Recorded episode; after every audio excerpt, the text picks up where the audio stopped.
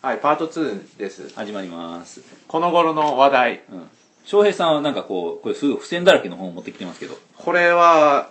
おもしこれなんかこの頃ずっとなんかラジオがあるたびにこれ面白いですって言ってて、で今日だから学校に検本しようかなっていう感じでお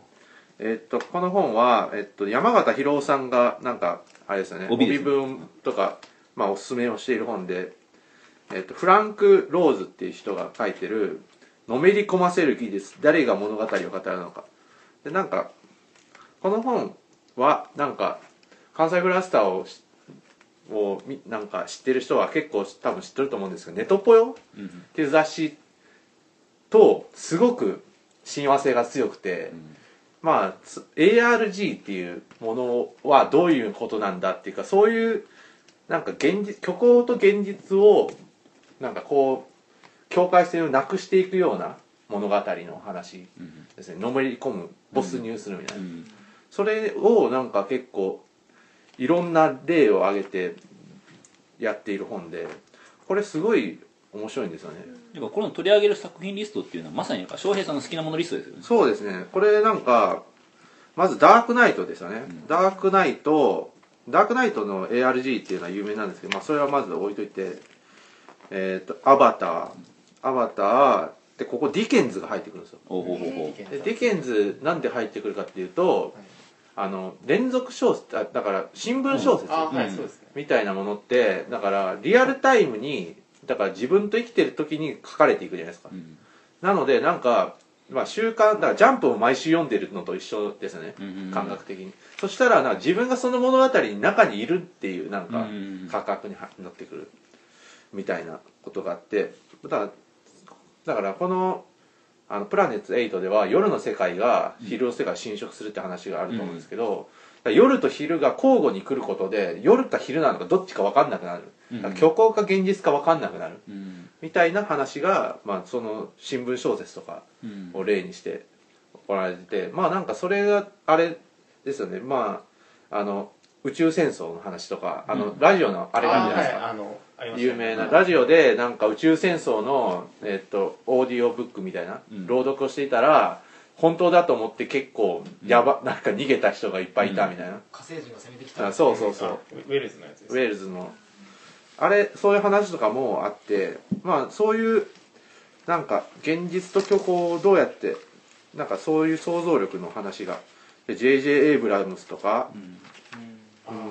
そうそうエイブラムズはなんかそういうのうまいですよね。でまあウォルト・ディズニーとかディックの話もあって、でメタルギアソリッドですよ。で小島秀夫。小島秀夫。いやこういうねなんか話ってすごく面白くて。で今読んでる大塚英治の物語消費論会これもネトポヨなんですが、ももともとネトポヨの雑誌でなんか文学フリマのあれで多分特集かなんかであったやつなんですけどこれもそういう話をしていていやこういう話ってすごく自分は好きで面白いですねっていう感じです。うんうんなんかねあでもだから自分は ARG っていう言葉ってなんか言うんじゃなくてそもうこういうふうになんかのめり込ませる技術みたいな感じで言った方がなんか人に説得力あるのかなみたいな。うん。ARG だけだとなんか自分の中では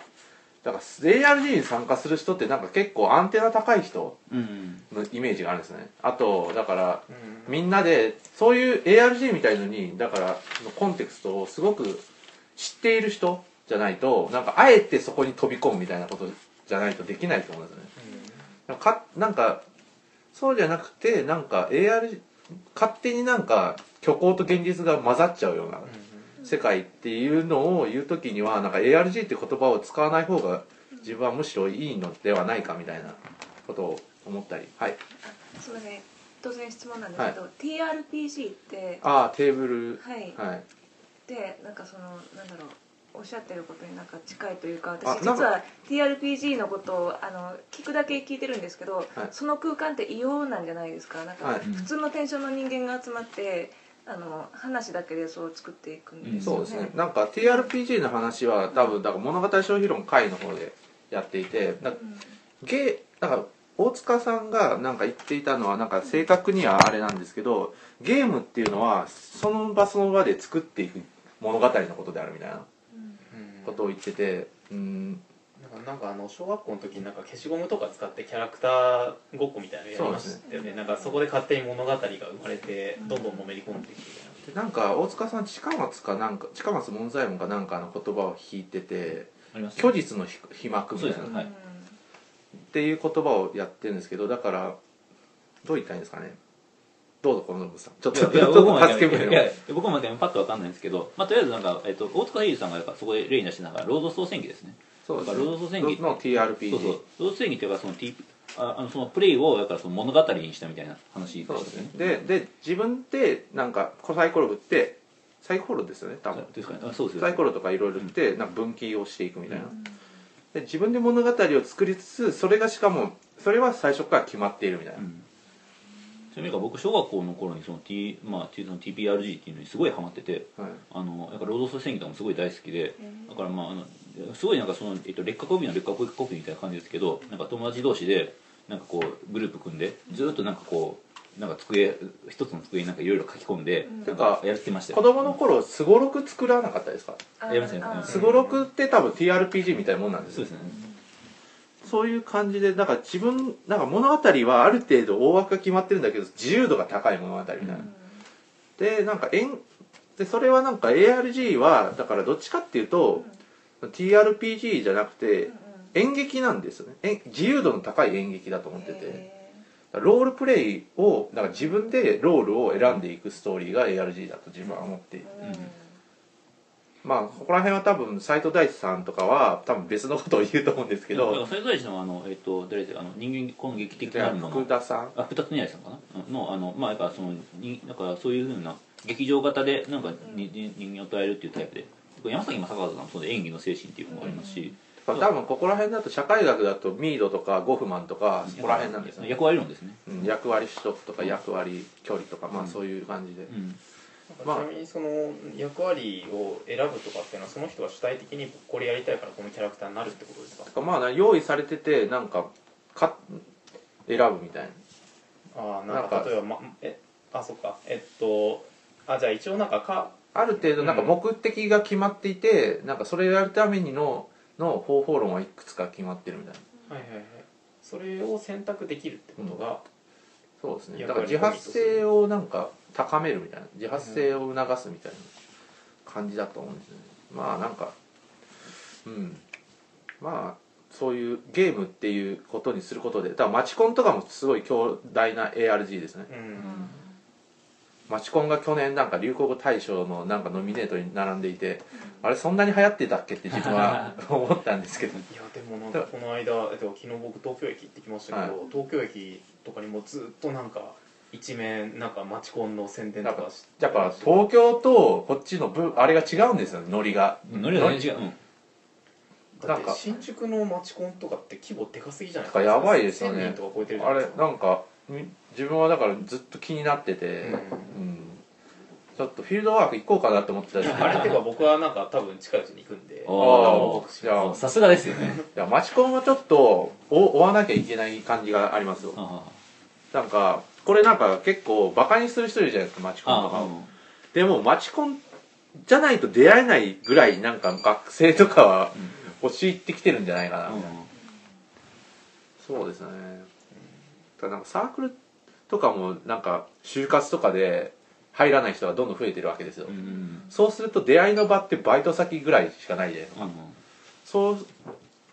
そういうなんか東京のなんかあれですね大学生事情とかまああと会社員とかのを考えるとやっぱりそういうのは需要すすごい高いんだろうなみたいな。うん。京都でこそマチコンやるべきだと思ったんですけどあの、まあ、あの今着物で婚活ってやってますけど。あい。いですね。婚活になるとハードル上がっちゃうそうからですね。マチコンですよね、うん。だからその付き合うとか。うん。だからまあ友達増やすぐらいでも全然、うんうんうん。だねそういう感じですね。なんかとだからでも関西だと地元があるんですよね、その地元での出会いとかも。だからなんか今の話聞いててちょっと思ったのが東京ってやっぱ流動性が高いしすごい自由じゃないですか、はい。なんか本当に何でも選べるみたいなそういうことだからその選択肢がありすぎて逆になんかなんか自分たそのツイッターみたいに自分の興味あるなんかサークルしかフォローしないみたいなうん。感じになっちゃってて結局なんか他者体験が設計できてない気がするんですよ、街として。でなんかだから無理やりそういうゲームみたいなものをどんどん入れていかないと。だから枠を決めないと人はなんかそんなどうどう動いていいか分かんないよね、だから口実が必要なんですよ。うん、いや本当そうだと思うんですよ。僕今なんか就活してるんですけどなんかやっぱいろんな人とかに話を聞いてるとなんか結構その人の周りのその業界の中だけで閉じちゃってる人ってすごいたくさんいて、なんかあやっぱこうなっちゃうのかみたいまあ勉強するのにもやっぱり使わないと勉強する気起きないじゃないですか。うん。なんかこの仕事のためにやるみたいな。な、そういうのが必要でなんですよね人は。うん。まあというわけでそういうだから没入というかそういうものをどうやって物語なんか設計者側考えてるとか、うん。いや超読みたいですね。うん、これはすごく面白い本です。なかなか分厚くて濃くていい本ですね、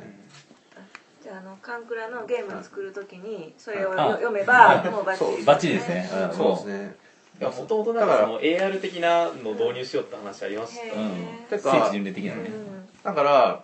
だから虚構と現実の結節点を作らないとダメなんですね。うん。でそういうのをどうするかっていうとまあなんか大塚英二さんのあれサイコってあるじゃないですか、はい。あのサイコのえーっとルーシー・モノストーン。ルーシモノストーンっていうのはそういう結節点なんですよね、うん。でなんかあとモンスターあるじゃないですか。浦沢直樹の、はいはい。浦沢直樹のモンスターってアフターストーリーみたいのがあるんですよ。アナザーストーリーかな。でそこでなんか架空の新聞記者にそのモンスターの事件を実際にあったことかのように書かせるみたいな本があってえで自分はこれえモンスターってガチの話やった？みたいな。ああなるほどね。そういう感じの記事があるんですよ。あそういうのとかですよね、うん。なんか実だジョジョとかもそうじゃないですか、ーうんうん。ジョジョってなんか結構微妙になんか史実を入れてくるじゃないですか。切り裂きジャックで切り裂きジャックとか、なんかあのメアリー女王みたいな、だからそういうのとって結構面白いんてかこういうことに近いんだと思うんうんですよ、なんかさっきの話でちょっとコンテンツの話を思い出したんだけど大丈夫ですか？はい。なんかその JJ エイブラムスの話が出てたじゃないですか、それってひょっとしてクローバーフィールド？そうだったような気がさします僕だからなんか一回すんごいなんかもうのめり込まされたなんか映画があって「あのクローバーフィールド」っていう映画なんですけど、えっとそれはなんだろう怪獣映画なんですよ、うん。ニューヨークになんかゴジラみたいな怪獣がやってきて大変だみたいなうん話なんですけどそれその映画の面白いとこっていうのは、えっと、その逃げてる人たちがそのカメラを持っててずっと撮影してるっていうそのビデオテープを再生してる感じなんですよ。だからブレアウィッチプロジェクトみたいな感じで。で怪獣映画って基本的に俯瞰してるじゃないですか、うん。観客がだからなんでゴジラが生まれたかとか海からやってきてなんかなんか工場とかに行くぞみたいなのとか全部見えてるじゃないですか、でそれが分かんないんですよ。だから逃げてる人の視点でなんか怪獣がどっから出てくるか分かんないし、うん。中で飛行機とかバンバン飛んでるしなんかそういう感じのまあ超面白い映画なんですけど、でその映画に僕はハマっててで結構なんかその続編が出るぞみたいな噂が出たことがあったんですよ、でネット系の記事をフォローしてるじゃないですか、うん。そしたら多分そのマーケティングがなんかすごい面白くって、はい。リアルとそれこそリアルと虚構を融合させたような映画なんですけど、なんかどんどんリアルの方にそれが侵食してってるんですよ。だからその登場人物たちのマイスペースとかフェイスブックのページっていうのがなんかちゃっかり用意されてて、でそこでちょっとずつなんかその映画の謎みたいなのが投稿されるんですよ、はいはい。だからあ一応なんかだからその主人公がその日本かなんかになんか結構お金持ちでニューヨークに住んでるんですけど日本かなんかに転勤しなくちゃいけないとかっつってパーティーやってたらそこに怪獣が来るんですけどでなんかその日本に行かなくちゃいけないんだとかってつぶやいてたりするんですよ、うん。へでなんか映画の話がなんかまんまそっちで広がってってで映画会社が特に言ってるわけじゃないんだけどその僕みたいな没入しちゃった人をどんどん見つけるわけですよ。でなんかその嘘の新聞記事とか嘘の YouTube のに上がってるニュース動画とかなんかそういうのとかをどんどんつないでいきながらあの怪獣がどっから来たんだろうってのをみんなで予想し合うっていうそういうコミュニティが生まれたんですね。でそれを僕1年間ぐらいずっとフォローしてたんですけど結局続編も作られずになんかあれこういうこういうことってだからだだから福島さんが言ってる儀式的想像力みたいなうん。ものとも多分近くて。うんだから多分東さんで言ったらあれですよね。パラリギカルですよね。あそうですね。うん。まさに。うん。藤原の、うん。何でしたっけ？あれです。不人ですね。不人だ、うん。不人とあのあのあいつですね。柿ノートの人の名前ですね。そうそれが BL だったみたいうな。そそうそう。っていう想像力が結構、でもそういうことなんですよね、うん、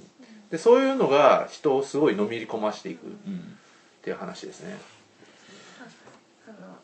いいですか、はい。なんか NHK があの BBC のドラマ化ってあのシャーロックってああ、りますね。うん、あれも結構なんかその登場人物のブログとかが更新されていったりとか、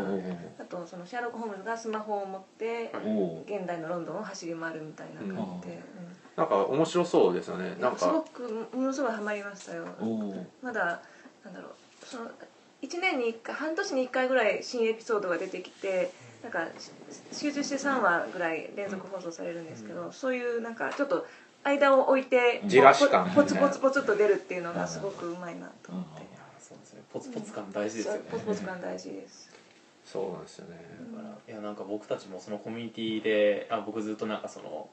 なんか ID とか適当に作って参加してたんですけど謎解きのコミュニティに、でなんか誰かが YouTube で多分ひょっとしたら映画関係者とか混じってたかもしれないですけど、うん。こんな動画あったぞとかっつってでみみんなで見るじゃないですか。でその YouTube に上がってる動画っていうのはニュース動画でなんかそのどっかの油田かなんかで爆発事故が起こりましたうん。とかってやつででそこになんかちょっと怪獣の尻尾みたいなのが見えてたりするんですよ。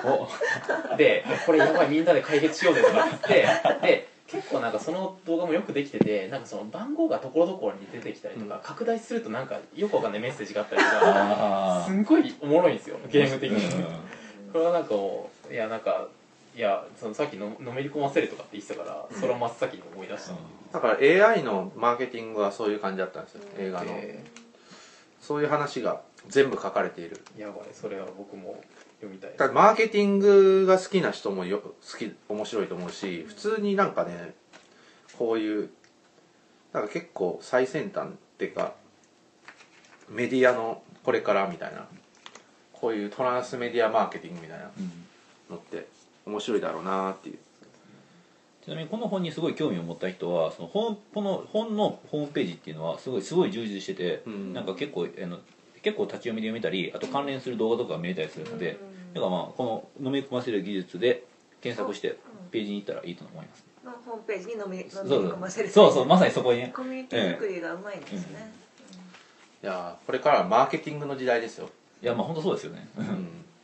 やっぱね炎上マーケティングとかもある意味そういうことですね。だからまあ動員から逃れられないって話ですよね、いやーじゃあ動員をさせられるってことはすごいってことですかねそうです。やっぱり。はいだからなんかよく一発屋とかっていう話があるじゃないですか、これ一発動員できたっていうのはすごいことなんですよ、うん。だからなんかこうあのだからこれからなんかこう長く続けるためにはなんかここででっかく盛り上げるのはやめた方がいいとかっていうのがぬるくて、うん僕としてはもうねガンガン盛り上げていくべきだと思いますまあ、実際なんか多分ね多分某池田隼人さんはいありますとかもあれをすごい頭いい人なんですよね、うんうん。まあ、言っていることは自分はあんま共感しないんですけど まあしし手法すごいうまいなって常にかん思っていてなんかそういう感じでなんか煽ったりそういう能力ですよね、うん。人を古市君的能力。うん。ちょっとイラッとさせるとか。あの天性のイラッとさせる。あ天性っていうか自分は狙っていると思ってるんですけど、いやああいう能力ってこれからの時代一番なんかね必要とされる能力だと思いますよいや適度に人の感情を刺激する刺力激する。それは多分人の心分かってないとできないですからね、あの勝間さんかなんかがあれあの人も結構刺激的なこと言うじゃないですか。でもなんかそのあれで10万人敵を作ったら1万人ぐらいなんかそのちゃんとしたフォロワーができるはずだから。そういうのもけ戦略的に考えられる人が強いんですよね、で仮になんかそれが 1000, えっと、1000人とかあったとしてもなんかみんなが2000円の本買ったらそれだけで200万じゃないですか、だから。まあ、ただそこの割り切りができるかどうかうん。なんかそのまあ潔癖で言おうとするとやっぱりね池田隼人的な方法でやっぱ無理じゃないですか、なんかスタイリストですね。格好つけようとか自分の美学で動こうってなるともう引きこもるしかないみたいな、傷つけたくないっていう人は結構難しいですね。うん。そういう意味でこの安藤美冬さんのインタビューはいいんじゃないですか。ミッフィーさんそうですね、ミッフィーさんこういうねことなんですよ。いや傷ついてもノマドブームの功罪、てか結局ノマドってまあまあフリーターと一緒じゃないですか言うと、うんだけどまあだからそれで失敗する人は失敗する人なんだって話をしてますよね、そういう人たちうん。ノマドだから成功するとか思ってる人はバカですよっていう、うんなんで私が責任を取らなきゃいけないんですかってこう、スパッと言い切ったことですごく好感を私持ちます、ねそれすごく健全な話ですよ。そうですね、だからだから別にこの人はちゃんとやれてるからいいじゃないかってですよね、そうですそうです。だからみんながノマドになろうって言ってるやつがダメなんです。そうですそうです。そしたらなんかマチコンみたいのが流行ってる理由がわからないじゃないですか。なんかなんか自由になりたいんだったら自由に恋愛すればいいのに。そうですそうですその舞台に乗りたいんですよね。だからノマド本といえばなんかねメイロマさんの本が結構 Kindle では上位にあってへ気になっているんですよね。なんだっけななんか今ちょっとわからないですけどなんか太田さんはい。なんかなんかのメイロマさんが出しているノマドの本ちょっとググってもらいますメイロマ。なんかそれが結構話題になっててなんかブログとかでも書評みたいのがいっぱい出ててまあまあなんか多分いつものメイロマさんなんだなっていう感じではあるんですけど。多分みんなが思っているノマドに対する敵意みたいのが一番わかりやすくああって。あれでちょっと中和されるとちょうどいいと思うんですよね。なんか自分なんかいノマド来産している若者たちに ちょっとメイロマさんがこー冷や水を。う冷や水をかけてちょっとね、いやそういう感じでうんまあ自分はこういう感じですね。コロンブスさんはあそうプラネスですか？あもうプラネットもそうですけどなんかプラネットの話はなんかこう結構した気がするので、はい。なんかちょっと別の話今消費者の話聞いてて思ったんですけど、あの僕がこの前持ってきたその群像家文学会家の東博樹さんと辻康隆さんが対談っていうのを持ってきたんですね、でこれ結構面白くてあの東さんのゲーム的リアリズムについてを読んですごい深い話を辻康隆さんはしてるんですけど、うん。こういう辻康隆さん辻さんはなんかこう結構有名な著作で「文学部ただの教授」っていう小説があるんですよ。ああだからそうね、あの物語形式をはい。通じて、はい。批評理論をなんかこうすごくパロパロディックに、うんうんうんあの解説していくみたいな感じで、うんでこれ結構面白くて文学理論もそうです。ちょっとした哲学の話とかも入ってたりしてすごく面白い本なんですけどこれでねあのつあのその対談であの僕はそのただの教授最後に、あの虚構の虚構による虚構理論みたいなものを提示しようとして、えっと、それは予告として終わっているみたいな話を書いてるんですね。うんうん。で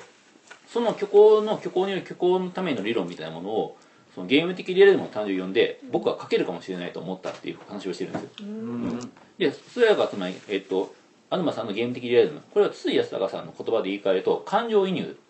ということだ。ことだっていうことを言ってるんですね、で感情移入っていうことをキーワードにしてまあ、あの僕はそういう文学理論を書いてみようかなと思ってるってことを言ってて、でアダムさんはそれに対してあそうですね書けると思いますよっていうことを言ってるんですね、で感情移入っていうのはつまりそのはま、まあ、ここで言うこののめり込ませる技術のことなんですよ、その物語に感情移入するっていうのはつまりそこにどんどんのめり込んでいくっていうことなので、でアダムさんのそのゲーム的リアルムの誕生で使われている感情移入の戦略のめり込ませる戦略っていうのはその題名とそのゲーム的なリアリズムですね、あの物語ではないゲーム的な、えっとリアリズムっていうのが、まあ、現代において採用しているのでそのリアリティみたいなものを使って物語に没入させていく、まあ、ループ構造とかもそうですし。でまあそういう感じでその筒井さんのなんかあの、まあ、これこれはなんかこうそういうふうなあの本がこれから書かれるかどうかわかんないですけどまああのその感情移入とあの文学とかその、そのまあ、かこの感情移入っていうのは結構その東さんの他の本でも例えばそのサイバースペースはなぜそう呼ばれるのかっていう本でも感情移入っていうのは結構重要なキーワードなんですねなのでなんかその辺をテーマにしてそのあの まああのこういうのめり込ませる技術となんか筒井康隆または東博樹みたいな話っていうのは結構考えれるのかなと。僕まだこれ実は読んでないんですけどあの読んであのそういうのを考えてみたいなと思いましたね、そうですね。あとまあなんか文学部ただの教授みたいな小説で自分はなんかた高橋さんの日本文学清水史みたいあなのあはいはい。あれもなんかそんな感じだったなって思ったり。うん、だ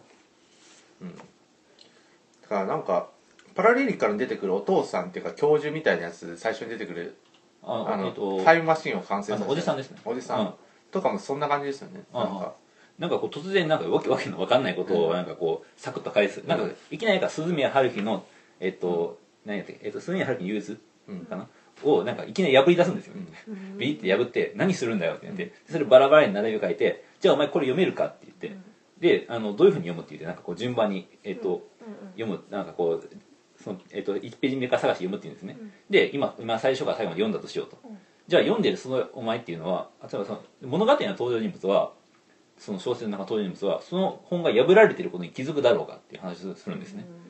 破られてないけどでも話の一貫性としては世界は続いてるわけですよね。しかしその登場人物はその物理的な世界がバラバラになってることには気づかないみたいな。なんかそういう話をなんかサクッとするんですよ。いやあれめっちゃ面白いですあれ面白いですてか多分うちらが夢とかそういう感じですね。そうです。夢とかってだからなんかだから一日だから起きてなんか断続さ断絶されてるじゃないですか、うん。それでもなんか続いてるって考えてるみたいな、うん。こういう感なんかやっぱ覚。だから時間とは何かって思うんですよね、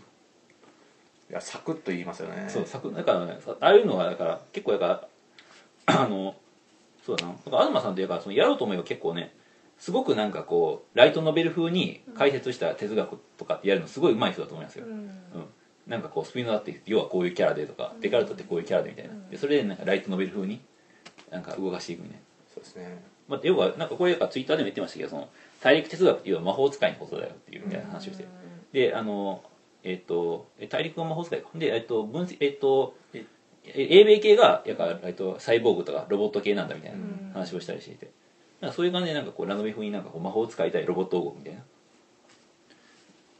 なんかこうそういうふうなあの、まあ、こういう面からなんかさっきのその知識をすごい物語風にインプットすするみたいな話ですね、というわけでそういう本でこの頃自由がハマっている。来た来た。いや慣れるエッセイでですすねね。来ると思ってましたよ。いやずっとそう探っていましたよタイミング。来たみたいな。このこの本は本当にすごいですよ。なんか。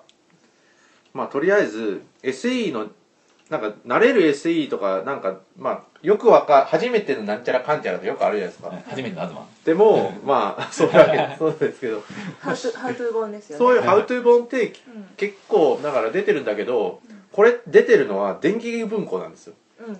だからラノベなんですよね。うん。私も最初聞いた時、あのハウトゥー本だと思ってなんでハマってるんだろうと思ったんですでなんかそれをだからいつ普通の「How to 本をラノベにアレンジしたものですよね、でこれがすごいのはなんかこれ就活生全員読むべきじゃないかみたいなうん。うんぐらいなんかしゃだからしゃだから社会のマナーみたいな。うんうん。だから学生がぜあんまりよくわからないことを丁寧になんかしかも失敗を繰り返しながらうん。なんか学んでいくみたいな、だうん。から主人公と一緒に失敗自分だったら自分もこうするなーって思うような失敗をいっぱいしていくんですよ主人公が。でそれをだから上司とかと協力して解決していくみたいな、こいつやばいのはまず一巻ごとに仕事のなんか職種変わってるんですよ。まず最初 SE のなんか入門なんですけど次は運用とかなんかそういうああ微妙に IT 業界の中でも微妙に変わってるんですか、でだから S だからそのだから超ブラックな会社ではい。だから一人何役もやらなきゃいけないような会社のに入るみたいな設定で、でこれはなんかねそういう他のだから普通だから SE に入ってだから入るともうなんかそこでずっとなんかやるから他の業務内容とかよくわからないから、なんかあいつなんかいつもこうなんか文句言ってきてみたいな。うん。なんかこと思うんだろうけどなんかこれでなんか他の業種の考え方みたいなのいっぱい知れてうん。なんかおもしてか面白いなってそういうなんか物語ですね。あと女の子がかわかわいいし魅力的ですね。うん。著者誰ですか？女子は著者。著者は夏見浩二さん。この人もなんか SE だったみたいですねもともとあで3社ぐらい渡り歩いてーうんうん。でまあ辞めて、まあ、小説家みたいな。これ結構売れてるみたいで。うん。なんかちょっと引用してもらったツイートを見てはい。読みたいと思いましたもん。なんかこんなブラック案件やってやられるかみたいな。そうですね。いやブラックのブラック企業でもなんかブラック企業なりになんかねちゃんとしているみたいな、うん。うん、話ですねでなんかなんか会社ごだからこれはだからう受けあわかりますあの受け派遣先。派遣先っていうか、うんうん。受け取る側なんで、うんそのだから発注元のとのなんか齟齬みたいなうん。のをど解決する方法みたいのもだから実際会社そういう感じじゃないですかき基本的に、大企業側もだからうそういうなんかいろいろ指示して、アプローチしてみたいな。発注そういうなんか発注側と受注側のそこ、はい。うん。そのなんか齟齬みたいのをもうなんかいろいろあってこれは神ですよ。神 神賞ですね。とりあえず自分は一気に6巻まで読みました。素晴らしいですね。めっちゃ面白いです。なんかまあ、えっと、ライトノベルもそうですし入門書もそうですけど、まあ、要件としてやっぱり、えっと読みやすいっていうのはやっぱり必要条件なんですよね、そうですね、うん、だからそういう意味ではすごく相性がいい組み合わせではあると思います本当に、漫画で読破シリーズもいいと思うんですけどね、うん。漫画で読破資本論みたいな。ああありますね。まあ資本論ちょっとよくわかんない。まあそういう感じで。まあとりあえず。いつかでも漫画で読破できる存在の的指的な企画したいですね。えあるんじゃないですかあれって。あありますけどなんかももっとなんかこうアップデート版みたいな。そうですよね。あれもっと売売ったう売れないんですかねみたいな。どうなんですかね。てか恥やずの時になんか。なんかあれ資料に載ってましたよね。いやてかあれだから載せていいよみたいな話もあったような気もするんですけど結局なんかよくわかんないみたいな。あ長女の方と連絡取れてたんですそうだった気がするんですよ。まあ自分はよくわかんないですけどそこら辺は。かなるほどなるなんかだからね。存在論的郵便的の漫画。あじゃあ30分超えたんでもう一回。はい。じゃあ